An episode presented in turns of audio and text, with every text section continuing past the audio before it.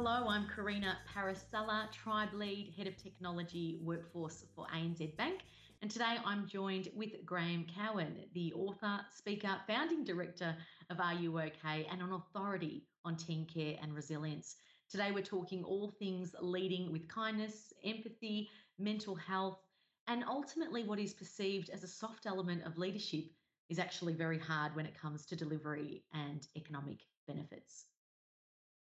Hello, Graham. Lovely to be speaking with you today. Great to join you, Karina. I'm so excited about our chat, Graham, because um, I first came across your work in a lot of the interviews that you've done. Um, the Caring CEO podcast, you interviewed my CEO at ANZ, Shayne Elliott, recently. Um, I know that you're also an author, you're a speaker. Um, I believe you're the founding director of Are You OK? And just to, I'm going to call you an authority on team care and resilience. So, right up my alley. Um, thank you for joining me today. Yeah, it's my pleasure. Now, Graham, we're going to be talking a lot about, you know, team care, resilience, leading with kindness and empathy. But I would be remiss not to mention the most recent news with Jacinda Ardern's um, announcement of her resignation last week and that very important and courageous speech that has had a number of different types of responses in the media over the last few days. I'm curious to hear your thoughts on, on that speech and what that means in terms of leading with kindness and empathy. I think you can't really comment on that without reflecting on her her full time as prime minister and I think she's just been a wonderful contrast to some of the really macho male leaders around the place, like the, the Trumps, the Johnsons, and even Scott Morrison. And one of the things that she really said quite a deal was that she didn't think that uh, compassion and strength are mutually exclusive.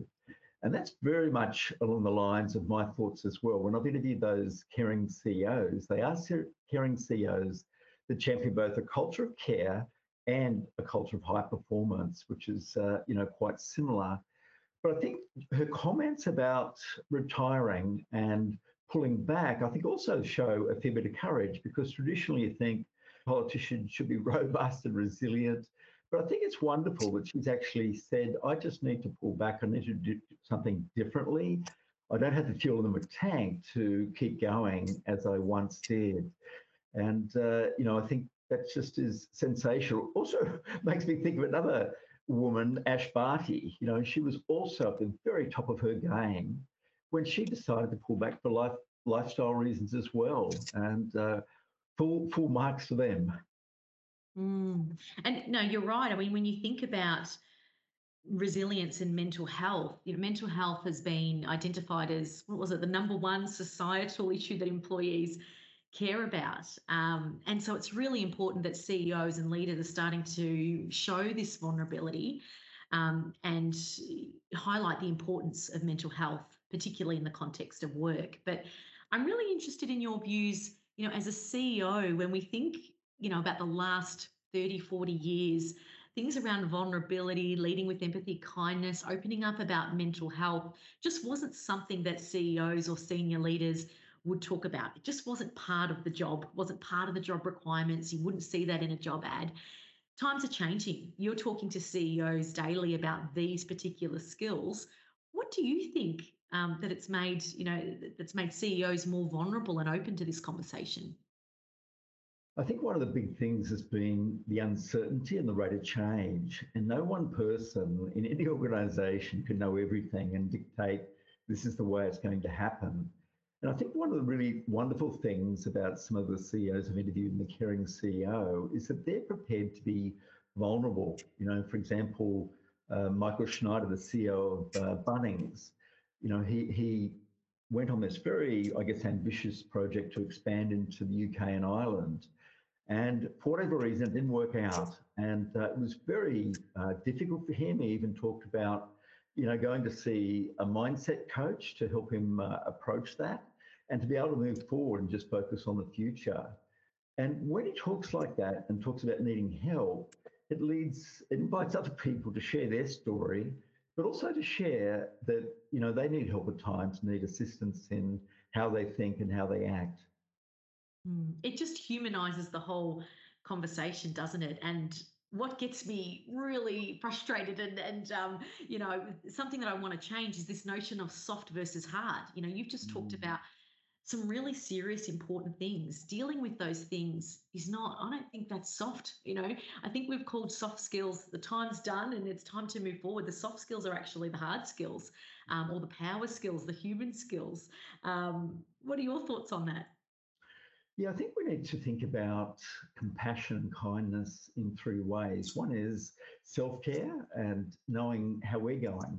We can't uh, do things in the right way, we can't be at our best unless we're in a positive mood and mindset. If we are, we've been shown to be 31% more productive, 37% more influential, and 300% more creative. So there's very, very good reasons for us to make a priority on ourselves and being able to assess our own mood and take action when we think we need to. Secondly, it's about crew care. And this is about you know creating an environment where people can feel vulnerable, where they can take moderate risks, and know that if they you know make a mistake, that won't be held against them. Will learn quickly and move forward. And the third element is red zone care.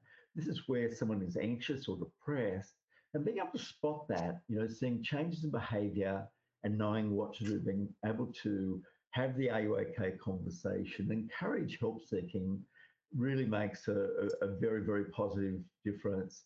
And just uh, at the end of 2022, there was a survey that came out from the Future Forum Group, and they found out that 40% of employees worldwide are feeling burnout after you know the, the last three years of the pandemic. So it really shows that we need to be able to talk really um, honestly about this, authentically, and uh, and just to make sure that people know that it's okay not to feel okay. Mm, yeah, and there's got to be, well, there is absolutely economic implications of that. So this notion of, you know, nice guys finishing last and, you know, being kind and, and managing through mental health and resilience is just sort of a nice thing to have. That argument no longer stands up. So have you done any research around the economic benefits of um, in leading in this way? Well, even better than that is, uh, you know, probably one of the biggest research studies worldwide has been done by the Gallup organization. And they look at um, employee engagement and discretionary effort. And the one statement which predicts being very productive, uh, having high customer service levels, and length of people stay in the organization is a positive agreement or strong agreement with this. My supervisor or someone at work seems to care about me as a person. Not even does seem like, seems to care about me as a person. The more people that strongly agree with that, it, you know, it's been shown the profit's higher, the productivity is higher. So that's just one small example. I think another one is the work that um, Gallup did on Project Aristotle. Oh, sorry, it was Google, not Gallup, where they sought to find out what were the foundations of the great teams in their organization around the world. And they looked at 180 teams. For each team, they looked at 250 factors. And they found out the number one predictor of their best teams is psychological safety. And this is where people can be their authentic selves. They, they feel free to take moderate risks, to learn when things don't go right, to move forward. And they found that if you get that right, the rest of the teamwork happens really well because they talk about the importance of dependability and clarity. And you can't have co- robust conversations about that unless you have psychological safety. Mm. And you've just recently asked your LinkedIn network some similar questions. You know, I, I, think I saw a poll recently on your LinkedIn that asked your network what were the top elements of a successful team? What did people respond, and were those results surprising? Uh, well, I gave people around 10 options, and I did this as well in my webinars and, uh, and keynotes. And quite often on some of those webinars, I'll have 2,000 people on there and asked to think about, you know, a great team they've been part of. It could have been their year nine netball team, their footy team, when they worked at McDonald's, this job or previous job. And I list out these 10 options. And in 95% of the case, the top three are we had each other's back, we cared about each other, and we enjoyed working together. So that is the nucleus of great teams. And every time, in every every survey I've run, or 95% of the time, those three have been at the top. Um, look, Graham, obviously I agree with everything that you've said today. It really aligns with a lot of the material and editorial I've, I've done around leadership and leading with kindness. You know, this, these types of skills don't often come natural to some people. And um, I'm curious, how do we scale a culture of care in an organization which is bigger and more complex? Well, having the executive team model it is a really, really important component. If they don't model it, it's very, very difficult to for it to flow across an organization. But I think for frontline leaders, we need, really need to think about training and e-learning, which can help them put some basic things into place. Because what uh, I learned through helping to found Are You OK is that most people want to help, want to create the right sort of environment, but they don't always know how to do it.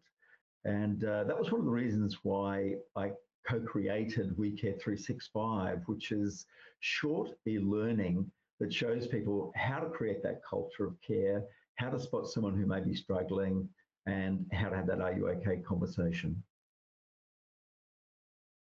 I love that. You know, when you think about it, it's so easy. It's about being a good human being, um, treating people the way you want to be treated. And, um, you know, I just, I love that. And I'm so pleased that the, the network resonated with that and came through with those results. But um, in wrapping up, Graham, in terms of your, you know, when you're talking to leaders or if, if somebody wants to ask you, Graham, for your advice, um, I'm I'm a new leader or I've been leading teams for so long what, what are some of the things that I should be doing to create a highly successful, high potential, um, highly performing team?